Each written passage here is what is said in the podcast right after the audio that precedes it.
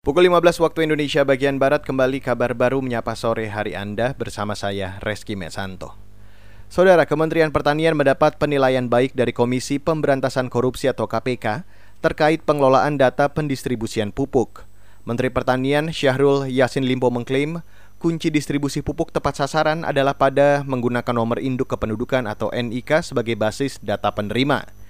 Syahrul mengapresiasi penilaian KPK yang menyebutkan Kementerian Pertanian mencapai lebih dari 94 persen ketepatan dalam distribusi pupuk kepada 34 juta petani Indonesia. Dengan NIK menjadi penting, sehingga berbagai hal yang mungkin saja akan terjadi deviasi terjadi kesalahan. Berbagai hal yang kemungkinan bisa jadi tumpang tindih. Eh, by name, by address dalam NIK itu disesuaikan dengan rencana RDKK istilahnya, rencana kerja untuk subsidi pupuk itu dilakukan dengan validasi yang cukup panjang, tetapi itu membuat kita mendapatkan uh, di atas 94 persen, kondisi hampir 100 persen benar, dan ini catatan KPK pada kaitan hari ini.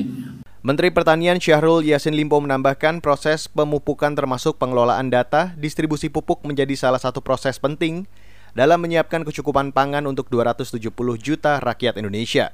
Proses lain yang juga penting yaitu varietas tanaman dan budidaya tanaman yang baik. Kita beralih ke Kalimantan Timur, Saudara KPU Balikpapan menyiapkan sejumlah skenario untuk mengantisipasi adanya bakal calon pasangan kepala daerah yang terinfeksi maupun meninggal karena COVID-19.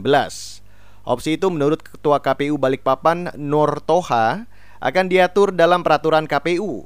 Nur mencotokkan kalau ada pasangan calon yang terinfeksi virus corona, maka tahapan pilkada pasti akan mundur karena jadwal tahapan pilkada dengan masa isolasi pasien positif COVID-19 pasti tidak bisa disesuaikan.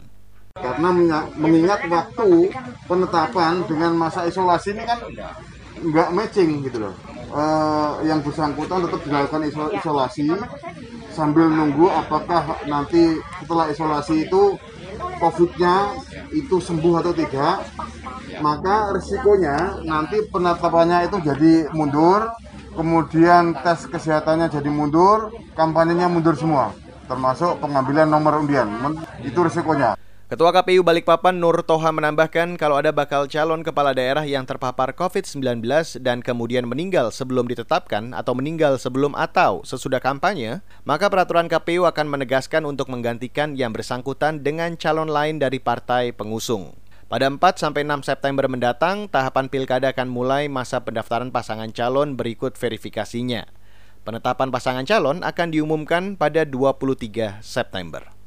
Kita beralih ke mancanegara, pemerintah prefektur Tokyo mengklaim situasi pandemi COVID-19 di ibu kota negara Jepang itu semakin membaik. Gubernur Yoriko Koike menyatakan Tokyo tetap ingin menjadi tuan rumah Olimpiade tahun depan.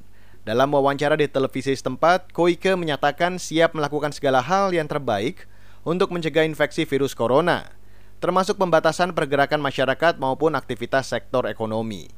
Menurutnya, distribusi vaksin COVID-19 menjadi faktor penting untuk kelanjutan pelaksanaan Olimpiade Tokyo. Di Tokyo, jumlah penambahan kasus baru COVID-19 semakin menurun dalam tiga pekan terakhir. Rata-rata per hari terdapat 180-an kasus baru. Demikian kabar baru KBR, saya Reski Mesanto.